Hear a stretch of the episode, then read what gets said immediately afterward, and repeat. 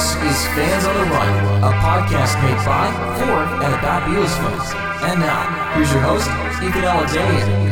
Hello, hello, hello, hello, hello. Welcome back to Fans on the Run, your sixth favorite Beatles podcast. We're moving up in the world. I think I've said previously, like, your seventh favorite Beatles podcast. But, you know, we're past episode fifty now. We're established somewhat, even though I still get referred to as the new kid on the block, which I, I kind of am. Not I'll, really, though. There there there are every every day in every way there are newer and brighter, well, I won't say brighter, brighter. different Beatles podcasts. Wow, you know how to make a host feel good. But anyways, you have already heard from our guest today, and I haven't even finished the introduction. This is good. Wait, why did I say good like that? That's that's weird. Anyways, I think you've been listening too much Rocky and Bullwinkle. I think that's that's one thing that could possibly do it for that's, me. That that sounds a little bit like Natasha and Boris. That does. Again, we're we're less than thirty seconds in, and we're already getting like really deep insights. But I digress. Uh, we uh, we have a great guest for you today. Uh, he's a fellow podcaster with one of the most popular Beatles podcasts around, called When They Was Fab, Electric Arguments About the Beatles, which he co-hosts with Lonnie Pena, which, through the process of deduction, means there's only one person I could be talking about. Ed Chen, welcome to Fans on the Run. Well, you could conceivably be talking about Dave Persales, who did co-host for the first year of the show when it was going under a different name. Yeah, but I'm not. Oh, well, yeah, see, I didn't, I'm the one... I didn't think too deep when I wrote the introduction. I thought, yeah, that's clever. I like that.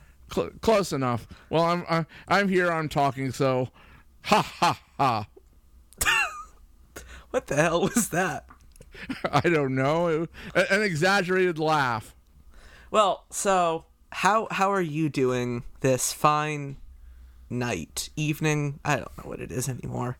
I've lost all sense of time.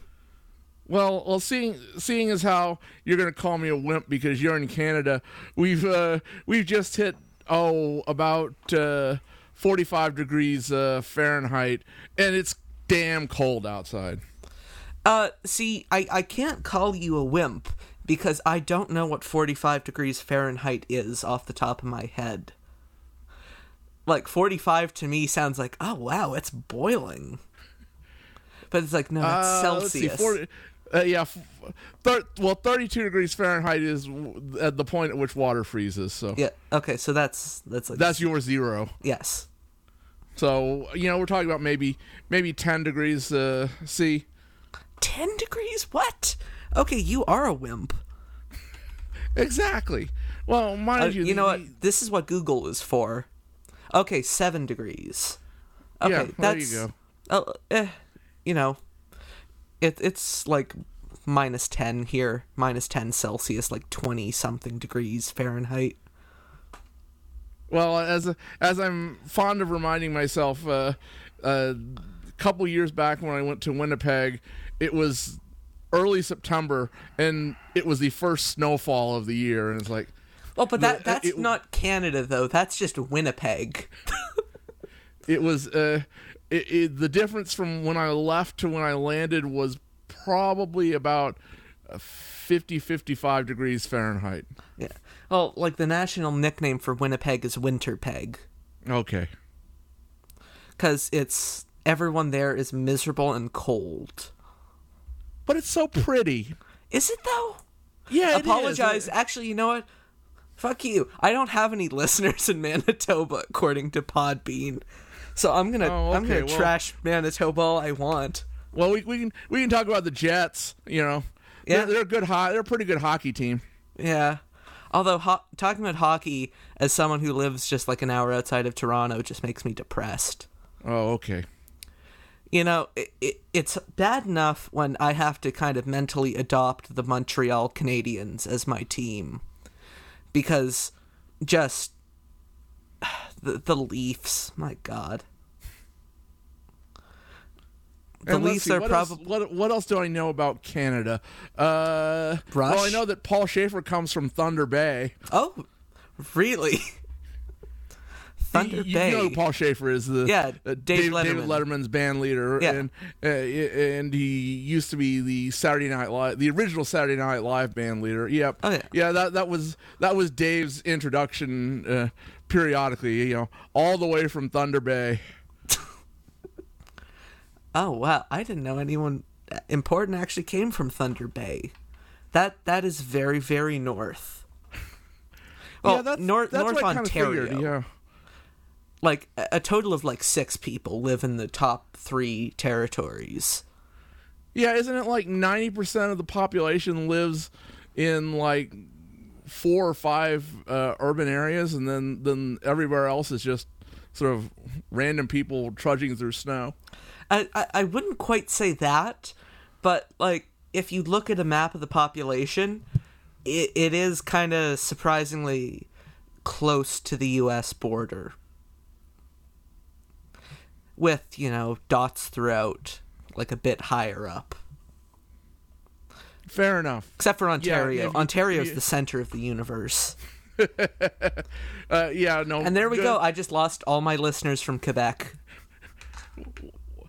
We don't speak French here, so I just got rid of the rest of them for you. Thank you. All right. Uh, yeah. But, uh, yeah, no. Mon français uh, n'est pas très bien. Read read Paul Schaefer's bio. Uh, bio. Uh, uh, I'll I'll be here for the rest of my life. I'll, I'll give that book a plug. And and to turn this around to the topic that we are actually supposedly talking about. Uh, you are a podcast host, aren't you? Way way back way back in the eighties, uh, Paul Schaefer and the Letterman Band did a a video for for the one of Letterman's late night specials uh, called. Uh, Dress Cool, which is really fun. You you should go and look it out. Uh, go and look for it. It's available on YouTube, and they dress up in the collarless jackets. Well, like half of uh, Schaefer's band are the uh, Fab Faux. If well, I'm not no, mistaken. Will Lee's the only one who's actually in the Fab Faux.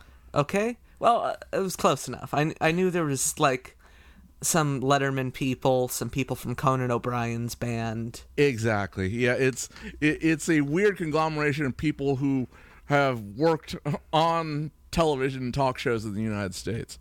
Yeah, I think well, they need to they need to recruit somebody from the roots now. Yeah. Well, uh, Questlove, they could get him. Yeah, Questlove does. Uh, Questlove. Is surprise is much more of a Beatles fan than you might think, surprisingly. I mean, really? Yeah, no, he is. Uh, I, I saw an, there's like an, a whole interview with Questlove from uh, the the fiftieth anniversary where he talks for a good five to ten minutes about "I Want to Hold Your Hand." Really? Yeah. About just "I Want to Hold Your Hand." About just "I Want to Hold Your Hand." Fuck, I, I host a Beatles podcast, and I don't think I could spend five minutes on "I Want to Hold Your Hand." Well, I mean, it's not, you know, it's the it's the whole story, the song, the impact. You know, yeah. there's there's a whole book out there about "I Want to Hold Your Hand." So, yeah, written by written by the one and only Alan Cozen. Plug who number you, two.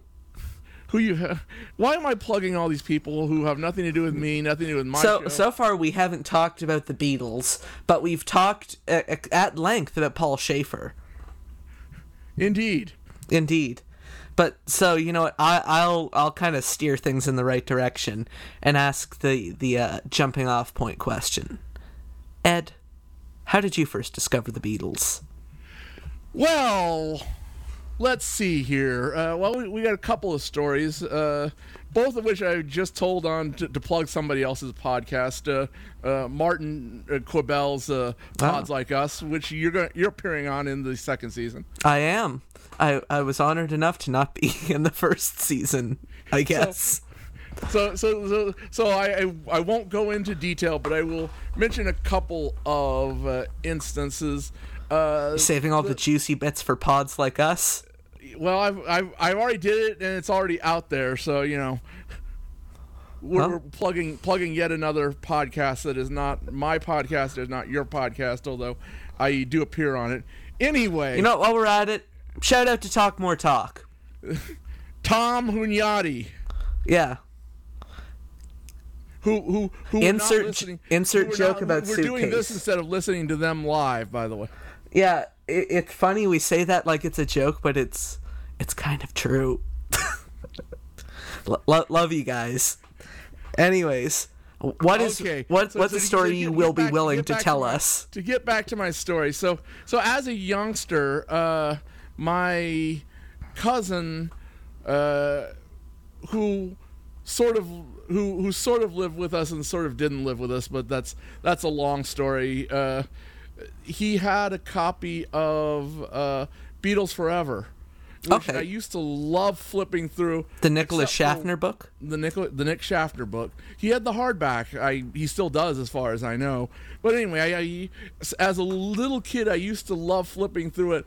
But there was one page which, like, scared the hell out of me. It was this the picture of the butcher cover. It's like, oh wow, in, that would be terrifying. And, and, and you know, I, I you know it's like it's like.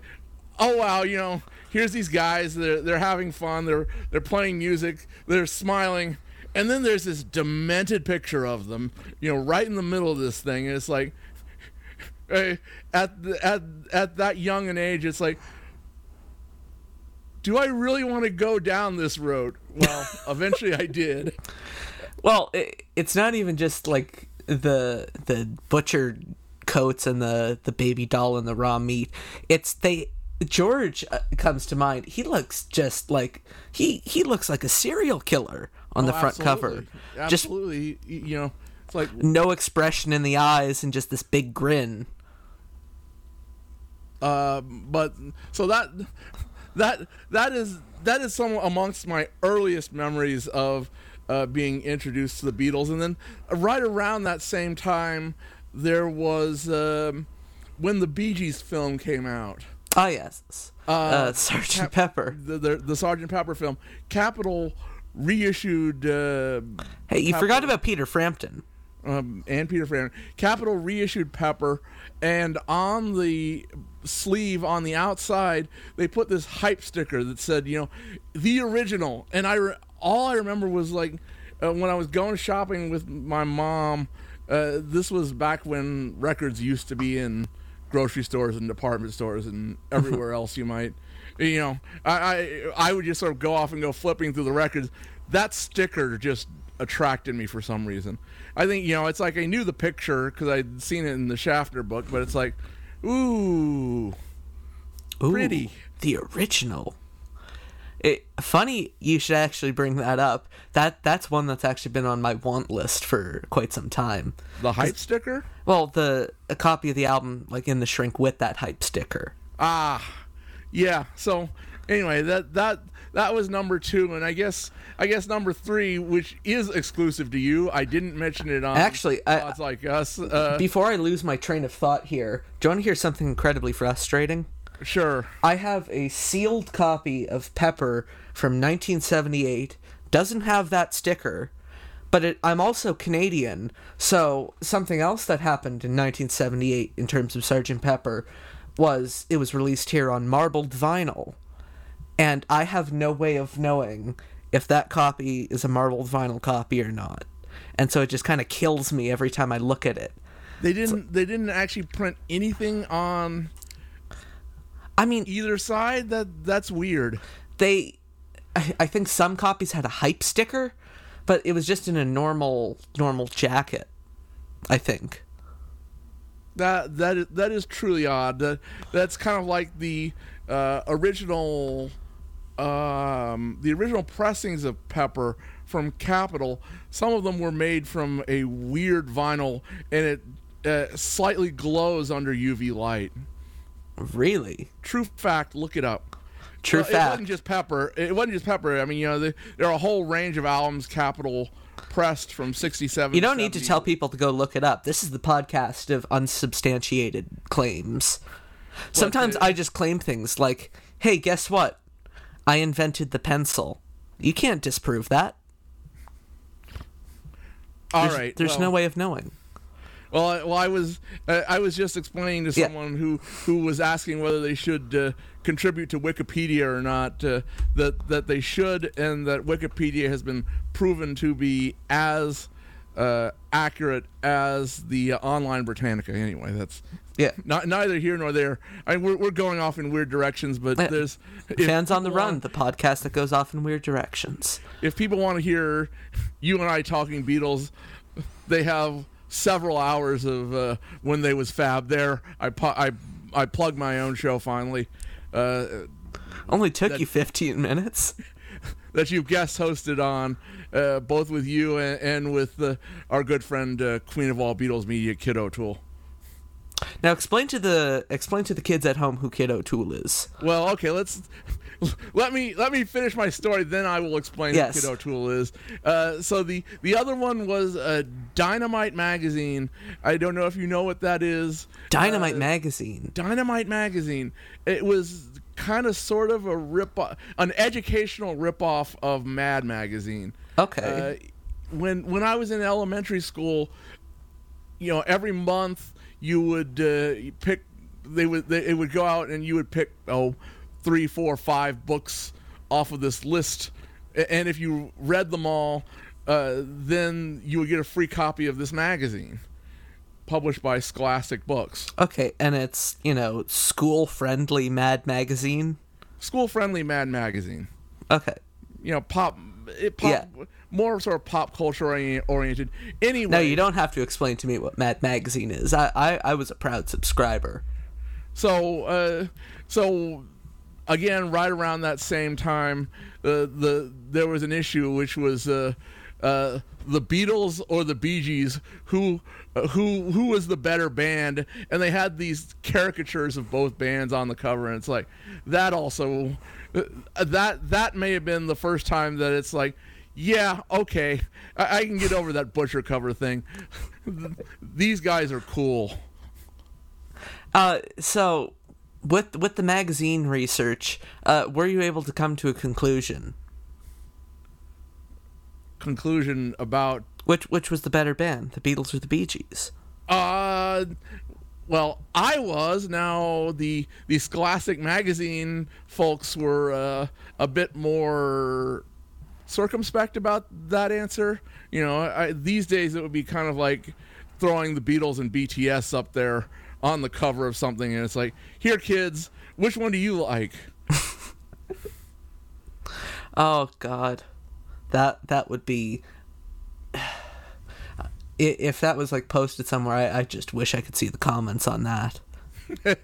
Just angry B T S stans and Beatles fans just fighting. It's well, like yeah yeah the, the Beatles may have written the White Album, but B T S has Jungkook. Well, I will. I will let you get Lonnie and his daughter on the show at the same time. Uh, they they might be able to uh, provide that entertainment for you. Well, there you go. Now now you have something to look forward to, everybody. So I'll I'll ask. Um, you, you mentioned the Schaffner book as kind of your in, introduction, kind of to the Beatles. Uh, what was the first Beatles album or record that you remember owning? Um, I would guess it was the Red Album. Uh, do you remember anything about that? Well, the, the first related album I ever got was the George Harrison album. Okay, the the nineteen seventy-nine one? nineteen seventy-nine one. Uh, then then after that, uh, I got was was when I was given the Red Album, I guess that Christmas. That would be Christmas of seventy-nine. Okay. And again, since we're like both record nerds, I assume this would have been like the the Red Capitol label. Exactly. Maybe exactly. Like with the kind of scripty logo. Yep. Yep. Yeah. The, you you have it exactly. And I was playing it on my uh, my I had a combo stereo at the time from Radio Shack. Ooh. I am resisting the urge to do a Borat impression right now. It's like, oh, yeah. King of Castle, King of Castle, very nice. So yes, it, it, and and it had an eight-track player on it. Oh wow, you are the one percent. there, there you go. So, and the first time I heard the Rutles album was on eight-track. Really? Yeah. Well, I actually heard somewhere that like the most popular eight-track of all time, or the one that sold the most copies, was The Rutles. Uh, that wouldn't surprise me, but there was also amongst the highest uh, returned. The reason... Actually, that, that amongst... may be the statistic I'm referring to.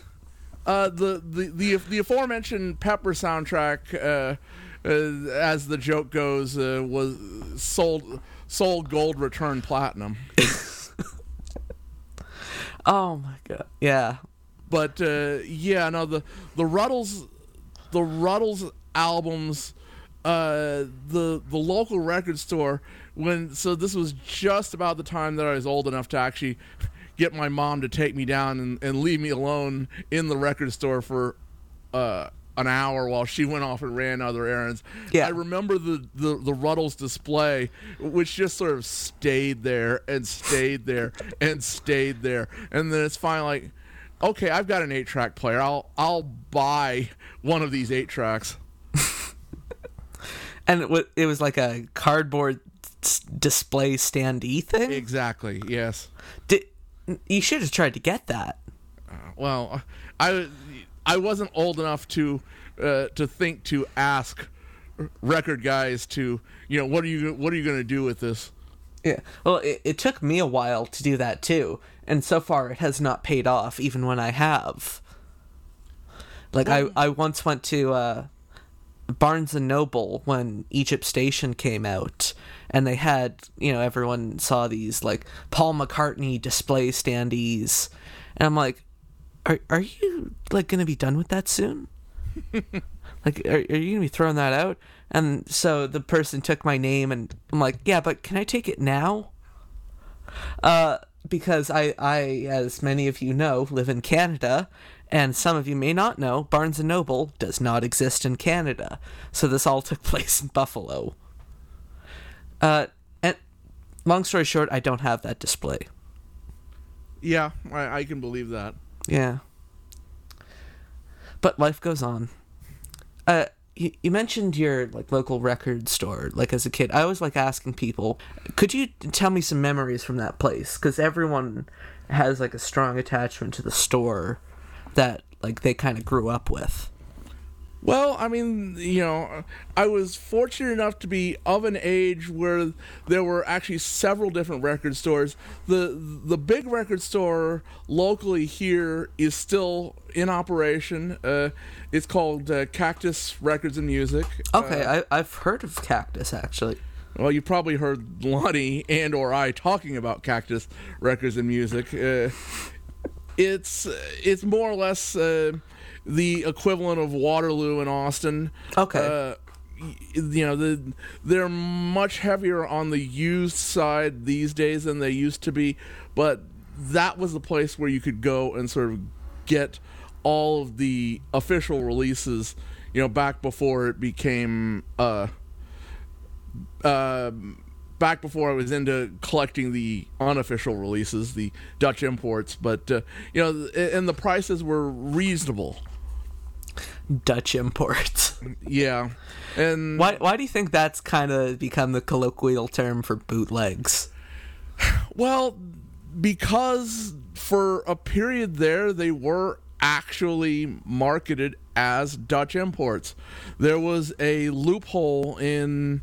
Uh, the law, in the copyright law, and so they could press, in certain countries overseas, they could press live shows, radio shows, uh, the the studio outtakes, not so much, but, you know, if you faked that and said, oh, well, this is a radio show, yeah. and... and uh, then they could be imported in as legitimate discs. Well, the the term still goes today, because I, I still see... Well, ex- ex- exact. So so that's how it sort of got stuck, was, you know, for a period of, you know, I guess five or six years, uh, the market went from strictly underground labels uh, to these things which actually looked fairly legitimate. Yeah. And they going were, from like trading in magazines, like the old like trademark exactly. Equality Records. Exactly. And so and so that that was where they picked up the name Dutch Imports. See, it, it's things about that that I just love learning about, you know, the history of record collecting and all that kind of stuff. Uh, Clint, Clinton Halen goes into this in some detail in his book, uh, Bootleg, which is worth seeking out if you haven't ever actually read it. Well, I, I'll have to take that out. It's called Bootlegged? It's Bootleg, just Bootleg. Bootleg. Be, be, the author is Clinton Halen, who's a, a music writer. I guess it's still in print. If it's not, I'm sure you can pick up a copy cheap yeah. through uh, A-Books or eBay. Oh. It's it's really about the whole how the whole bootleg industry got going from the beginning, from from the Great White Way, which was the very first of the Get Back mm-hmm. bootlegs and the early uh, Dylan bootlegs through whenever it was that he wrote the book, sometime in the nineties. Yeah. Now that I'm just thinking about early bootlegs, I, I'm I'm sure you've seen the that one clip from like this B B C documentary in the seventies that like John and Yoko were in, talking about bootlegs. Yep. I mean, it it was mostly about like Pink Floyd and Led Zeppelin, but I I love that. It's like if I had a time machine, I, I'd want to go back to like nineteen seventy-one London to go to all those stores. Well, I mean, you know, I'm I'm not May Pang's biggest fan, although I do love her story of going to Beatlefest and snapping up bootlegs for John. the, the seventy-four Beatlefest. Really? Yep. Well, I, I, I did know John liked some bootlegs, and that he actually sent Paul uh, a copy of a bootleg called, like, the Decca like tapes, even though it wasn't the Decca tapes. Yeah, saying, exactly. Like, it was B- look, B B C stuff. Yeah, was that like, Yellow Matter Custard, or was I, I don't remember exactly which one it was, but yeah, that I, came. I think it was just I just saw it mentioned in uh, "You Never Give Me Your Money" by Peter Doggett. But uh, D- Dave Morrell, Dave Morrell tells that story much better than I do, so we'll we'll leave that to him because that's his story to a certain extent. Have you had Dave on? I, I have not as of right now. You're okay. Well, you, well, I'm sure I'm sure you're in the process of trying to book him. Uh, he's he's trying to sell his book now. There, yet again, I'm plugging somebody else. Well, and I'm sure he'd be happy to do your show. Plugging is not frowned upon on Fans on the Run. It's sometimes there's more plug than there is show. Yeah, but I'm plugging everybody else. Yeah. See, you're like a uh, friend to all right now. There you go. There you go. So, I want to ask you, it's it's a more kind of general question. What do the Beatles mean to you? Well, that that's a good and question. Please tell me Martin didn't ask you this already. No, no, no. The, he, he did not ask me that. Uh, I guess first and foremost, what the Beatles mean is, is the Beatles mean popular music. And what do they mean to me? They were, you know, before the Beatles, uh, what was I listening to? I remember listening to, like, novelty records. Chuck, Chuck Berry's My Ding-a-Ling was, was, was big on the hit parade at that time. Uh, then, then, then, then there was a period where I was sort of into um, the both both Sonny and Cher and the Captain and Tennille. Please tell me you know who the Captain and Tennille are. Well, as as the ancient proverbs say, love will keep us together.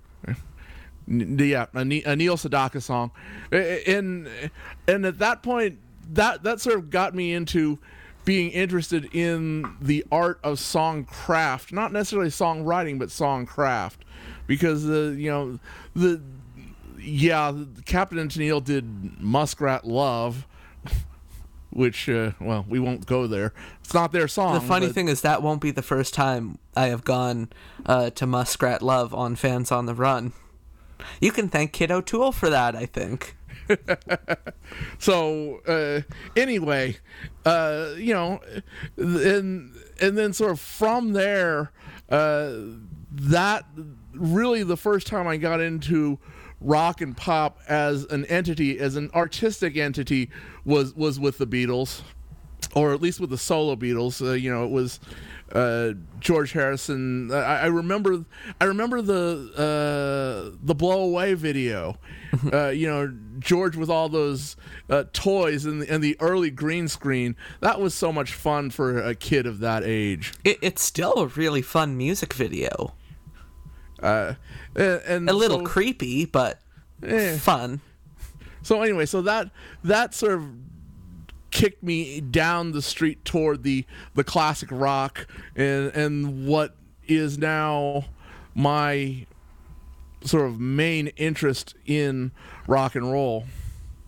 Well, you mentioned kind of classic rock. I want to ask, uh, apart from the Beatles, what what are, are the other bands that you really dig?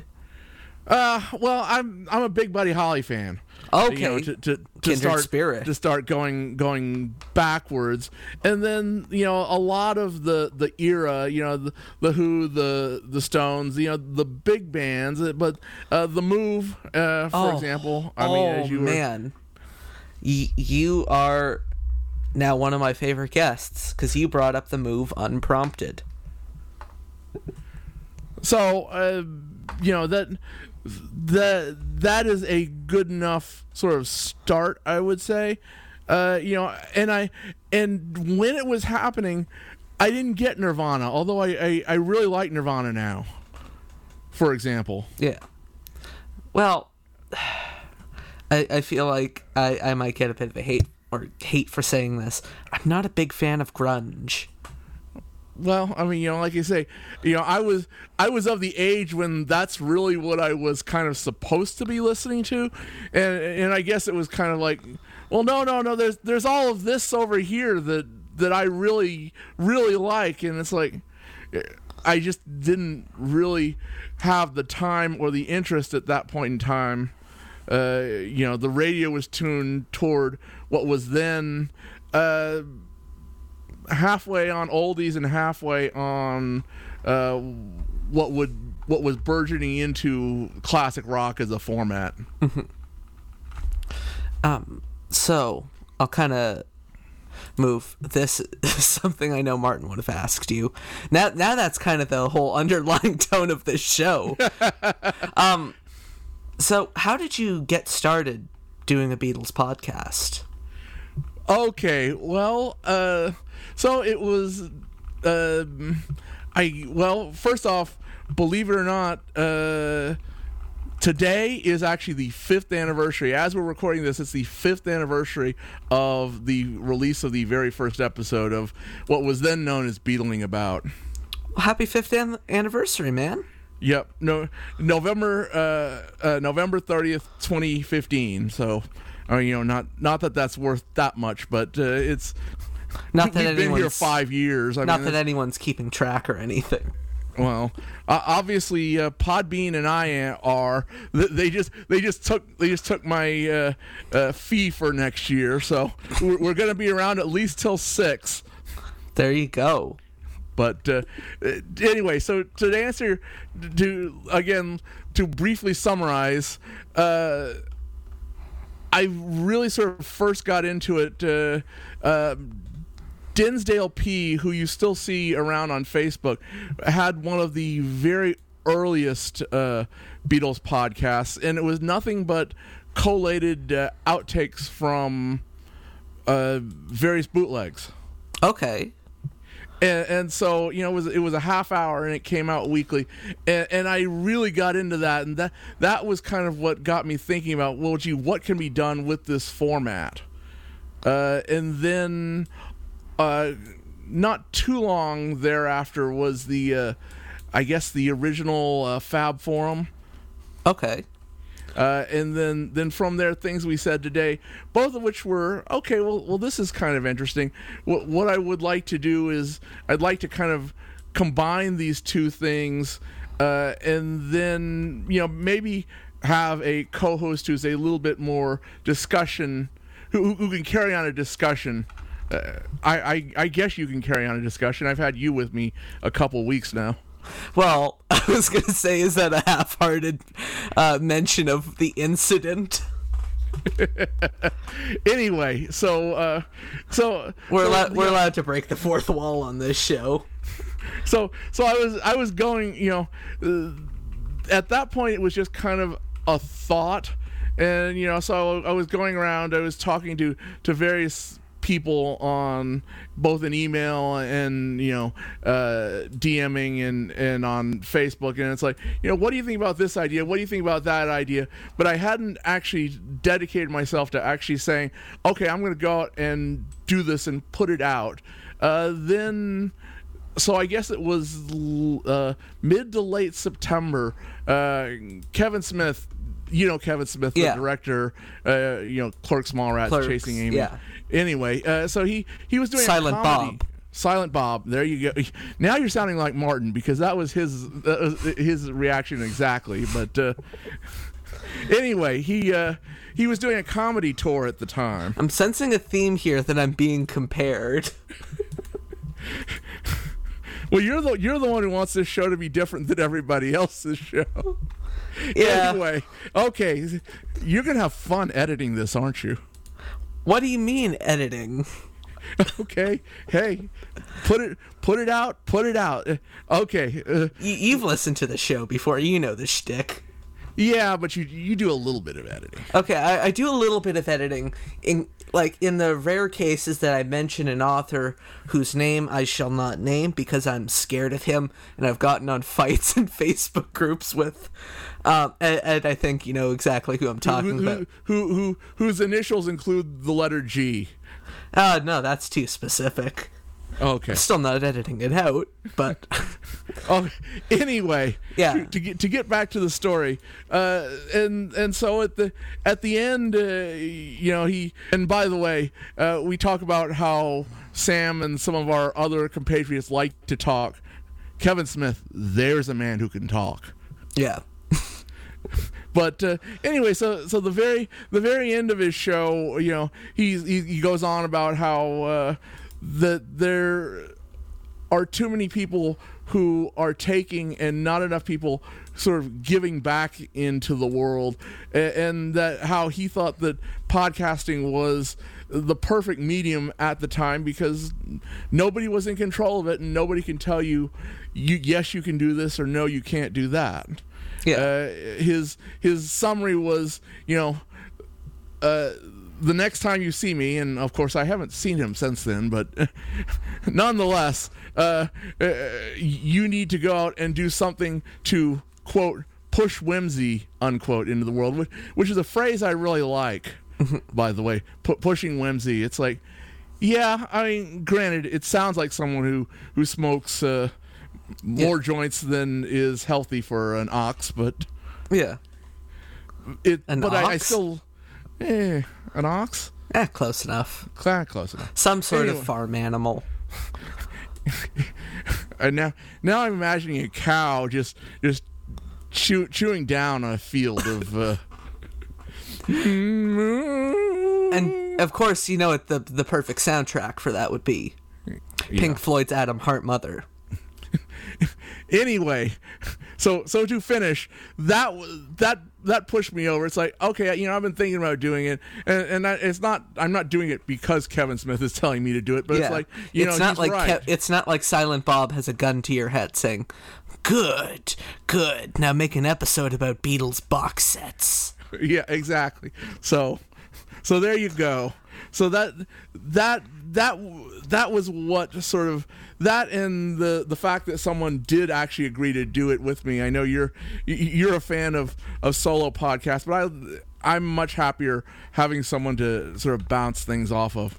It's not I'm a fan of solo podcasts. It's just that I do one. So, except I never do it alone. It's I always have someone with me. So it's kind of like I have a co-host, but, you know, I get to keep all the credit. rotates rotates weekly. Of course, I've been there as well, but we won't we won't we won't go there uh, anyway. So that that's that story. I think we got through all of it. So, um, kind of, uh, you, you mentioned the Beatlefest earlier. Are, are you the type who goes to the Beatlefests? I have. Uh, I mean, it doesn't help that uh, Mark came here twice and has never returned. Mark? Lapidos. Oh, Lapidos. Yeah, yeah the, the, the Fest for Beatles fans. Uh, so, I mean, you know, I did go to both of those. Uh, I... When when um, you said he came here, you mean to uh, to to to Houston? Okay, uh, Houston. You, you, your listeners, your listeners may not know uh, the the show originates out of out of Houston, Texas, and, and Lonnie and I are both very proud of that fact. Uh, that's actually the only city in Texas I've been to. I liked it. Interesting, interesting. I Anyways, really liked it. So uh, you know, I I really enjoyed uh, to.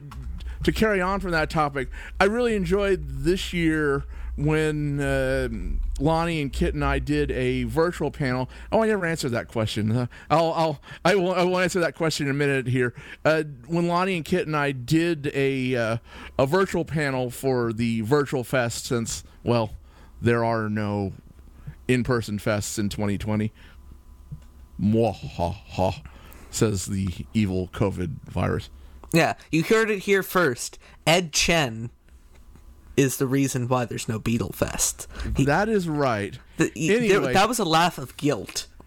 So, when when the fests return, I'd like to go. You know, I I'd like to. I I would like to go. Not not so much to go. I mean, and going is fun. I mean, you know, yeah. the the the bands and the the sound alike. Uh, uh, And the hanging out in the merch room, and you know all that is is, is a really good time. But uh, I would like to go a to, to plug the podcast, mm-hmm. and, and we and I don't know about you, but we always do get a little bump uh, every March and every August. So the, the there are definitely people at the fest who talk about podcasts. Well.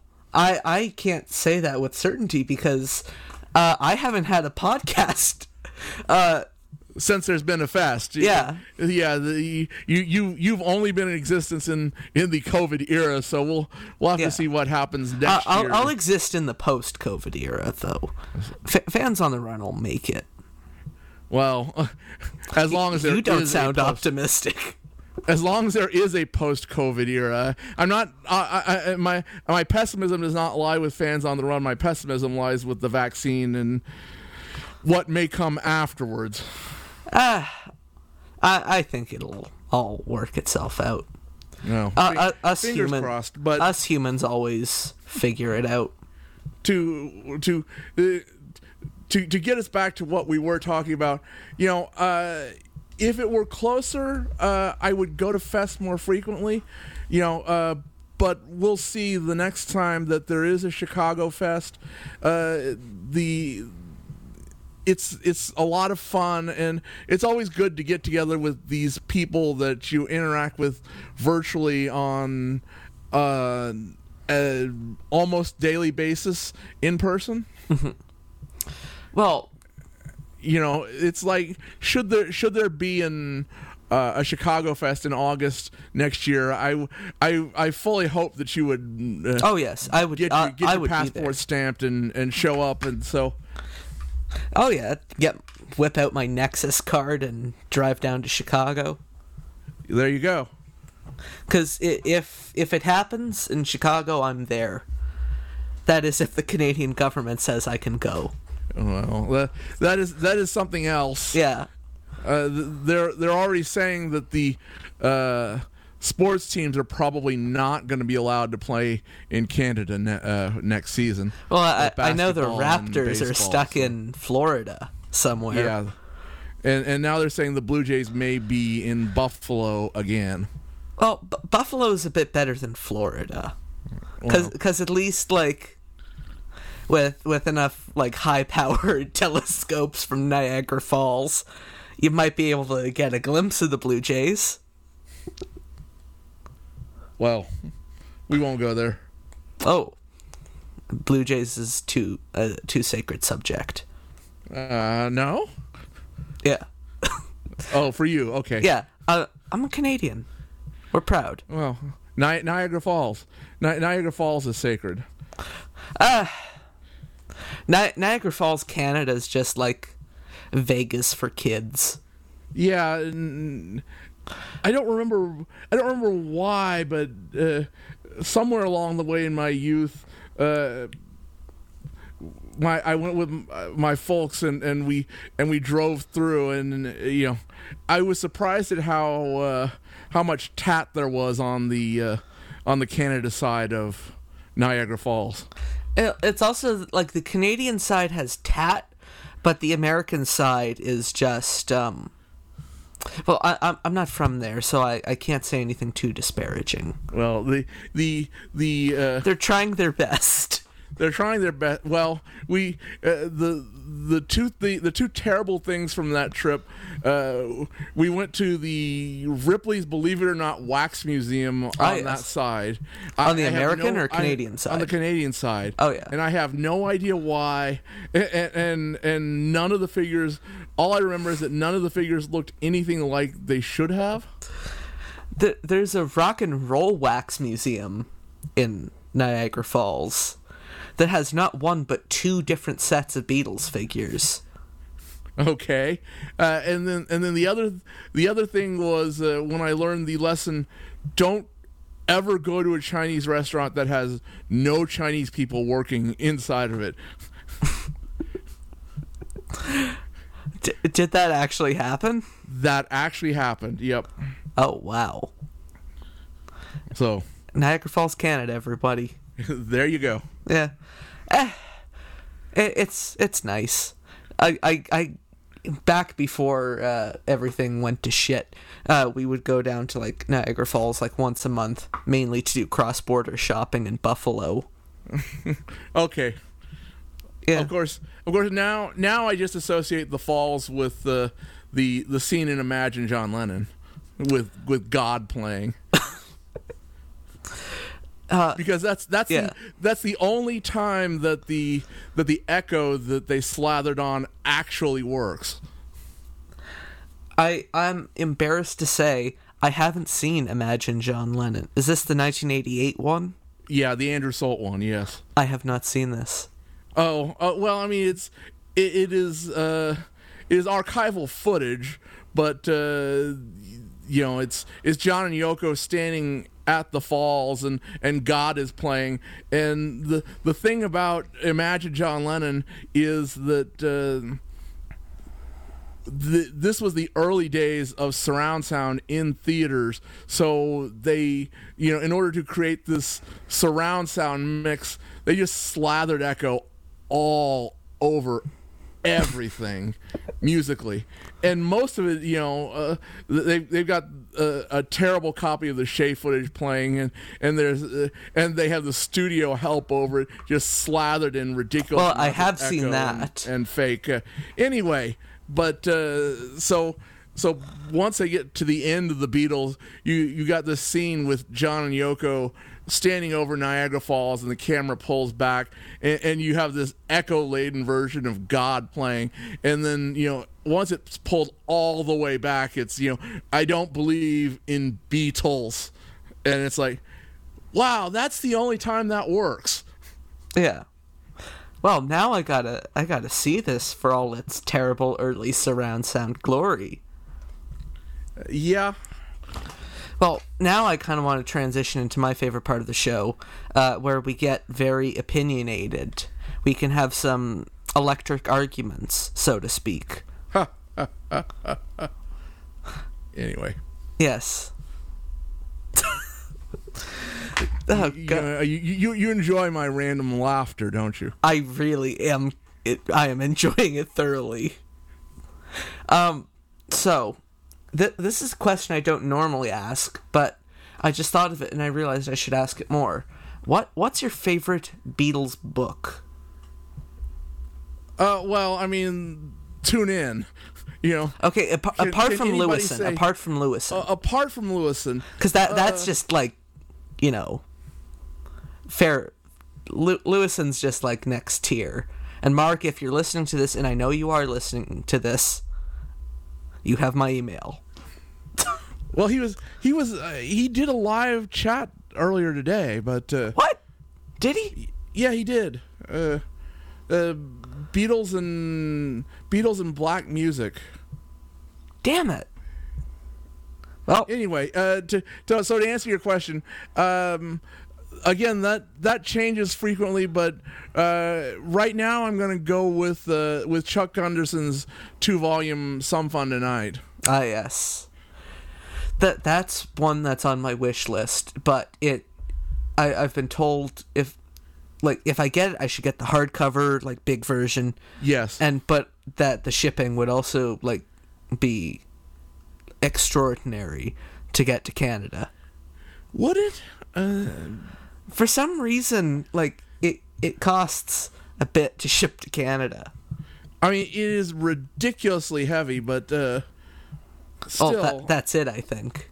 I wouldn't I wouldn't expect it. Well, anyway. Like, so, for, for an average book, like, say the size of, um, I'll, I'll use just for size purposes, uh, like Ken Womack's Solid State Abbey Road book. Uh, like, a book that size, it would cost, like, twenty bucks to ship to Canada. Okay, well. and Or yeah, twenty so, American to ship. twenty American, okay, so.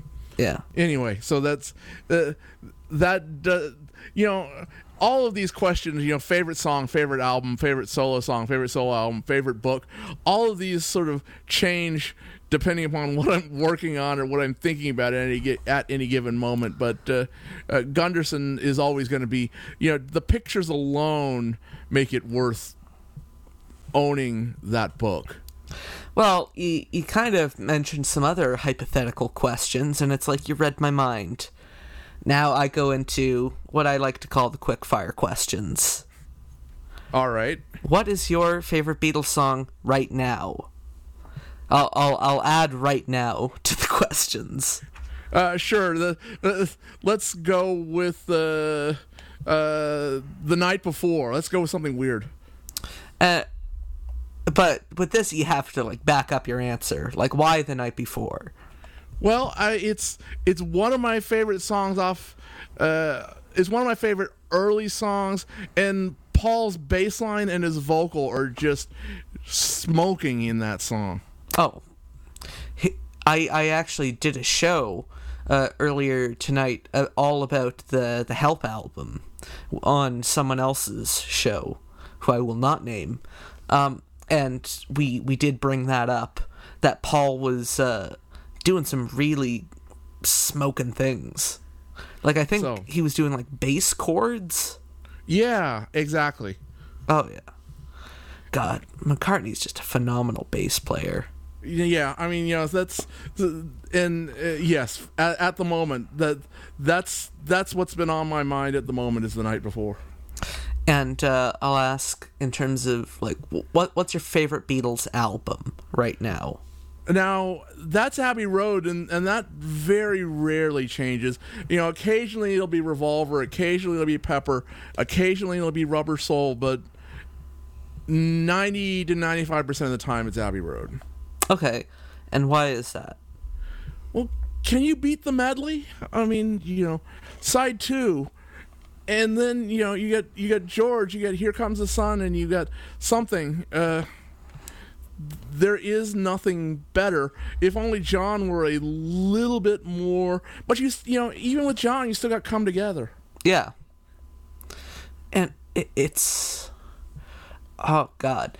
Now and for the some performances, reason, the performances are just probably their best playing from their whole time together as a group is on Abbey Road. Okay, that, that I will agree with. They they were at their like musical ability peak on that record. And Ringo was really getting into those calfskin drums. Oh yeah.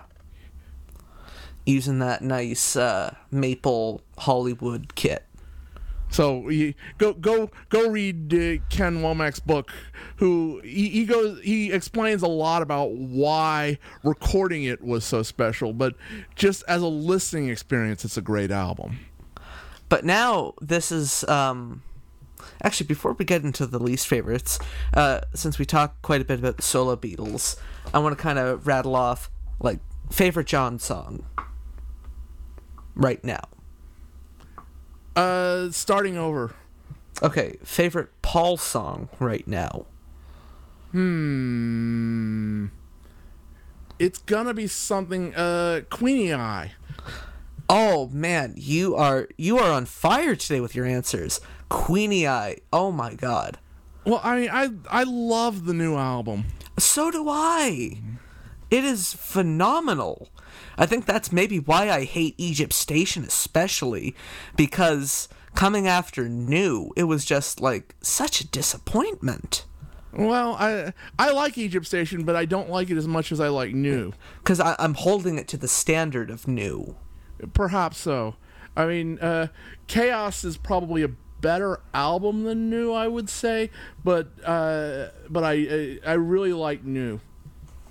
Um, what is your favorite Paul album?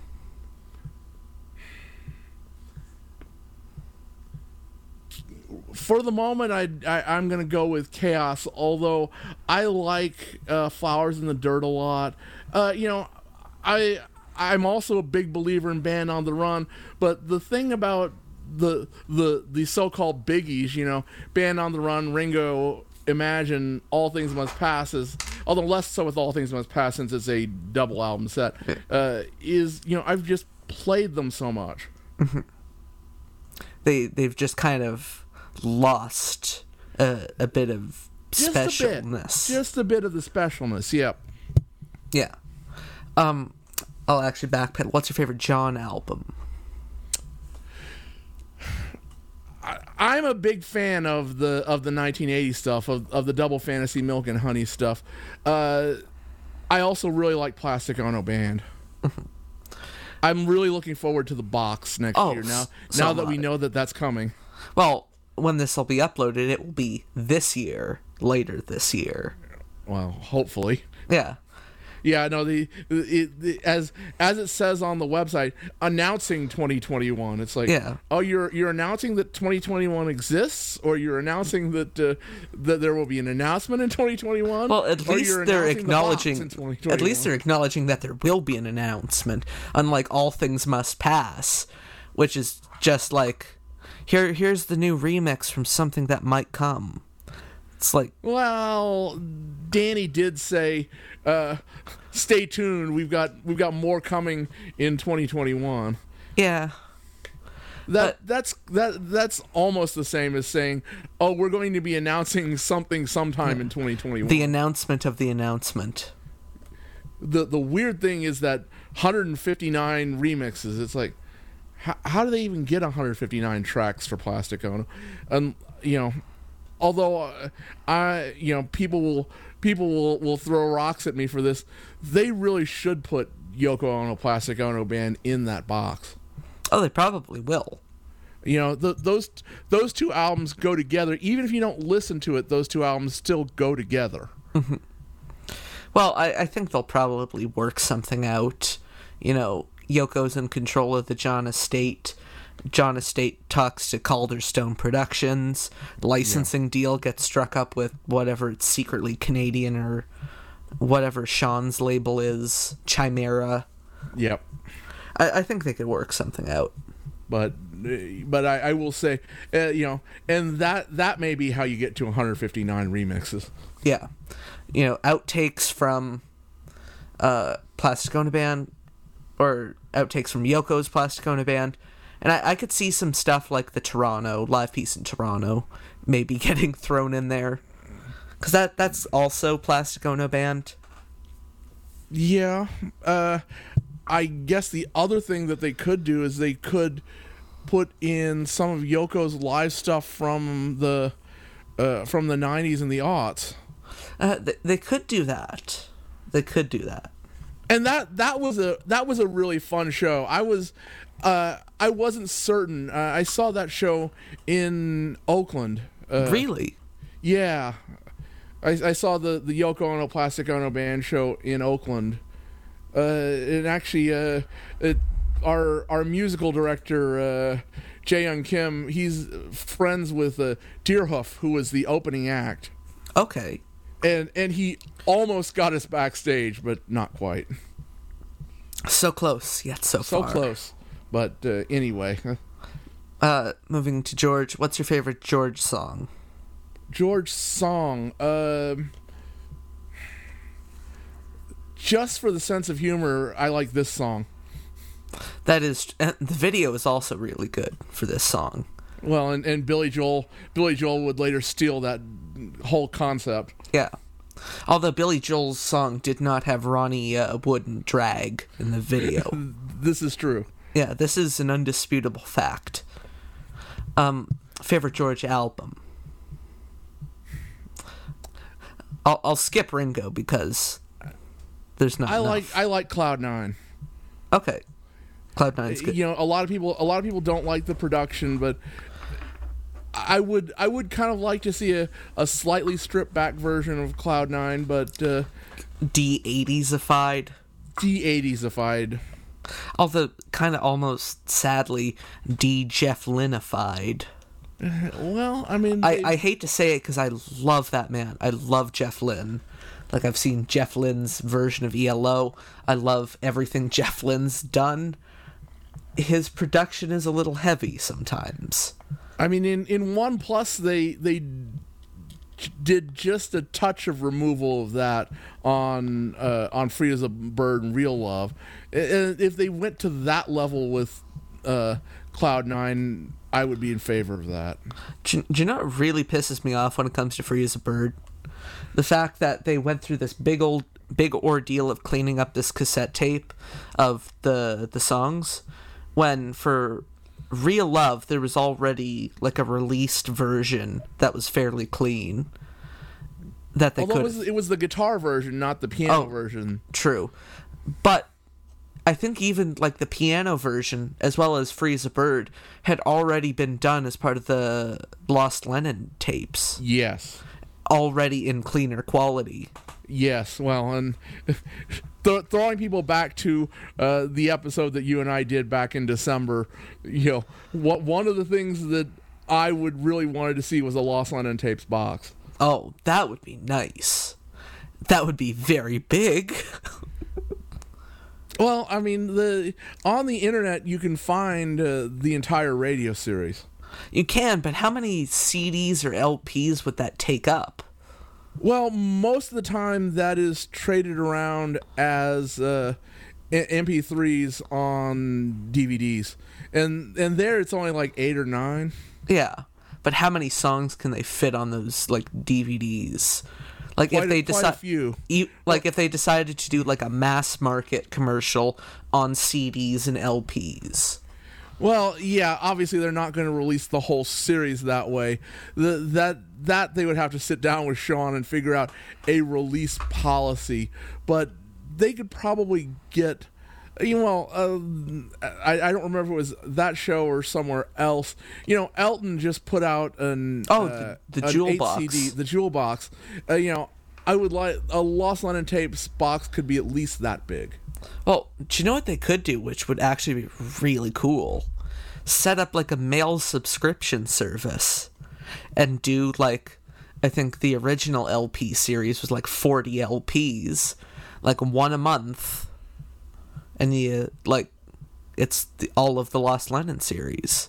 Uh, you're talking about the you're talking about the, the bootleg series, which just sort of collected the music and selected yes. other things, not the. Well, I mean, you know, they yes, they could take a page from Dylan and do it that way. Yeah, because I, I I'd do that. I'd sign up for like a subscription service. But, but anyways, we're we're not here to compliment the Beatles. What is your least favorite Beatles song? Uh. Uh, I'll go with Revolution Number Nine, although I appreciate Revolution Number Nine. Okay, not an uncommon answer. Uh, what it, it breaks it breaks up side four, but I still uh, uh, we were talking about the the Fab Faux earlier. Their live version is pretty incredible. Well, I, I haven't seen theirs, but I saw the analogs do a version of Revolution. They also, nine. yeah, yeah, the analog. Oh, you've actually seen the analog? Not, not live. I saw a video. Oh, okay, yeah. No, no. they they only perform in, in like mainland Europe because they can't bring all the equipment over to the States, which is a real shame. Yeah. No, I know, uh, but I'm sure they could source the equipment from somewhere in the States. Most, I don't know if they could source all of it. You know, the, the way, well, we're talking about the analogs, so what uh, your listeners may or may not know who or what the analogs are. Uh, they are um, a group who really uh, works at playing Beatles records in the same way that uh, an orchestral piece is performed. They have sourced all of the original instruments that were used when the Beatles performed the albums, and they have enough players on stage. You know, they're they're, they're not they're not a suits and boots band, no, by by any stretch.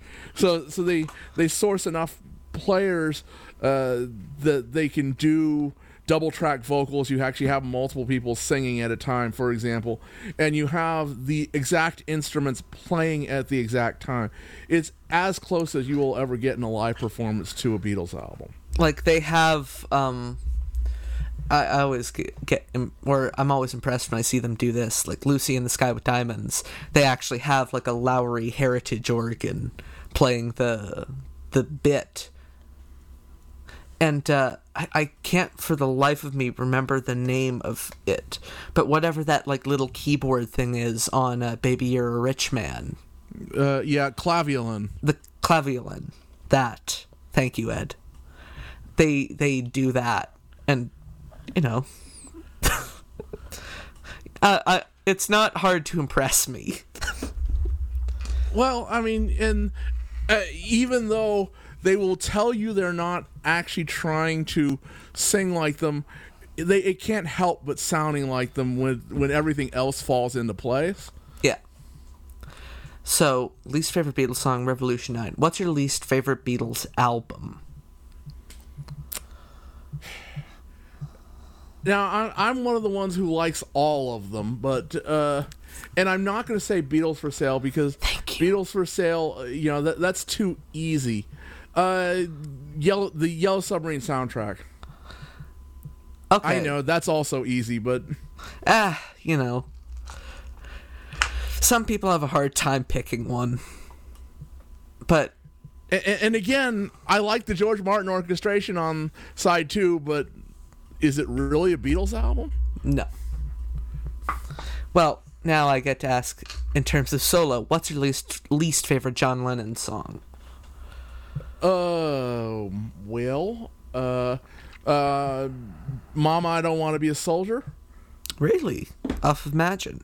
Off of Imagine. I don't, it, I, I just, it has never struck a chord with me. You know, it's a, it's a good rock song, but it doesn't rock hard enough. And the, the anti-war sentiment just doesn't quite strike well with me. What What's your least favorite album, John Lennon album? Uh, we we won't go with the experimental albums uh, yeah. because uh, the, that would be easy to say Life with the Lions, but uh, mm, Mind Games? Really? That's hard. Mind Games? Uh, oh, oh no! Sometime in New York City. There we go. That, that that's what I was. I was anticipating that one. Yeah, yeah. I, I completely forgot about Sometime in New York City, but... Uh, well, I think a lot of people do. Yeah. It's the only Beatles-related song I can think of that has the N-word in it. Oh, wow. Oh, God bless John Lennon. Well, and... uh, and and to save you the trouble, least, least favorite Paul McCartney song, Freedom. Yes. That's that. That's the correct answer. Uh, what's what's your least favorite Paul album? Hmm. Hmm. I like the Fireman albums. Uh, I know that's not what you're asking, but I yeah. I do like the Fireman. Oh, I like the Fireman uh, albums. Dri- driving too. Rain, Driving Rain. I got to go with. I got to go with the. You got a hate on for two thousand one, Paul. Well, yeah, it, it, it makes sense that the worst album would have the worst song on it. If the shoe fits. And and lastly, because again, I, I won't bother with Ringo. Uh, what's your least favorite George song and album? Uh, okay. Uh, probably Somewhere in England, although that would not be the case if it was the original Somewhere in England. Yeah. Uh, you know, I really like what he actually handed into them. What came out is a little bit lukewarm. Oh, I uh, least favorite song, George's cover of Bye Bye Love. Really? It's not good. Yeah. Fair enough. And now we are out of the quick fire questions, which ended up not being very quick or fire. Uh, and so, uh, I'll to, finish to, off with to, to go with to go with the the question you didn't ask. Uh, Ringo, again, I like Ringo, but uh, I've overplayed it, so I'm going to go with "Time Takes Time" on album. As far as song, you know, there's a lot of Ringo songs that I like. Uh, right now, uh, uh, his cover "Don't Be Cruel," that's really a nice uh, kicking version. Now, I, I'm not familiar enough with the Ringo solo catalog. When did that come out? Uh, it was uh, around Time Takes Time. Okay. Uh, he put out, that was the B-side, well, it was one of the songs on a C D single, you know. B-side is not quite an accurate description. Yeah. Uh, so, now I'll ask you the final, kind of, the big question. Why do you think the Beatles still matter? Well, you know... Art matters. Uh, the Beatles matter because Shakespeare matters, because uh, anything, you know, as long as there are people who are willing to engage in thoughtful speculation, there is going, there, there are the Beatles. Yeah, now, now, now I'm starting to sound like an acid casualty, but you get what I'm saying. Thoughtful, thoughtful discussion and speculation. That is not what this show is, though. Well, I, I, yeah. Uh, again, have have fun. Have fun editing this. Ah, you know, c'est la vie. How, how long have we been going here? Uh, we're we're just about at the end, and now I, I turn it over to you. If there's anything you haven't plugged already, what would you like to plug? Uh, you can find uh, When They Was Fab at uh, when they was fab dot podbean dot com. Uh, please join our Facebook group. And uh, of late, uh, Ethan Alexanian has been uh, guest hosting while my regular co-host Lonnie Pena has been off dealing with some issues better left unsaid. Yeah. twenty twenty incarnate. twenty twenty has... not been a, a good year, to put it lightly. I mean, without twenty twenty, there'd be no Fans on the Run, but... Well, uh... The... Actually, that may be a bad thing to some people. I realized that as the words were coming out of my mouth, like some fucking, like, Statler and Waldorf-ass fucker in the comments would be like, yeah, that's why twenty twenty sucks! Ho, ho, ho, ho, ho! We won't go there.